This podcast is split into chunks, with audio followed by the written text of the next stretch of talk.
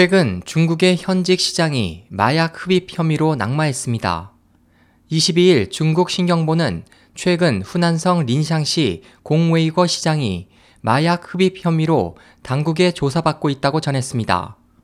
보도에 따르면 그는 20여 년간 후난성에서 미러시 부시장, 외양시 문화국장 등을 거쳐 2011년부터 린샹시 당 부서기 겸 시장직에 재직해왔지만 이번 조사를 계기로 부서기직에서는 면직됐으며 사법 처리 결과에 따라 시장직 면직 절차도 진행될 것으로 보입니다.